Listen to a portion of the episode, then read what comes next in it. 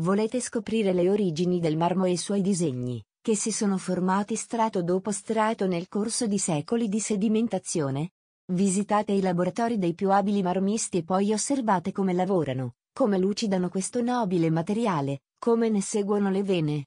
Immedesimatevi in uno scultore e seguite uno speciale workshop per capire i segreti di un'arte difficile e affascinante. Tutto ciò accadrà per merito dei disegnatori di viaggi di Elesta Traveling Passion, che hanno messo a punto un itinerario attraverso luoghi del marmo, fino al cuore delle maestose cave di Carrara.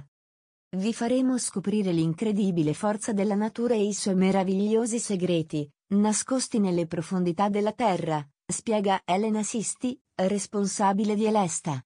Insieme approfondiremo come l'essere umano ha perfezionato nei secoli l'arte di modellare la pietra, creando strumenti e tecniche per ideare preziosi oggetti e raffinatissimi manufatti. Si parte da Serzana, un tempo snodo importante fra Liguria e Toscana, per giungere a Carrara, capitale mondiale del marmo. Circondata dalle Alpi Apuane, si trova al centro di un territorio al quale la natura ha donato una roccia forte e luminosa, dalle caratteristiche uniche e apprezzate in tutto il mondo, il celebre marmo bianco di Carrara. Per conoscerlo meglio, non perdete le cave di fanti scritti dalla cui pietra sono nate opere scultoree di maestri quali Michelangelo Buonarroti o Antonio Canova. Ascoltando le storie di chi ci lavora, narrate nel dialetto locale, inizierete a comprendere meglio aspetti e difficoltà di questa professione, nonché l'essenza del materiale amato dagli scultori di tutti i tempi. Ricca di storia e fedele alle proprie tradizioni, Carrara è un museo a cielo aperto grazie alle innumerevoli sculture e iscrizioni sparse per le sue vie, con un interessante centro storico, la cinquecentesca piazza Alberica, il Duomo realizzato in marmo, l'Accademia di Belle Arti con sede nel Palazzo Sibo Malaspina.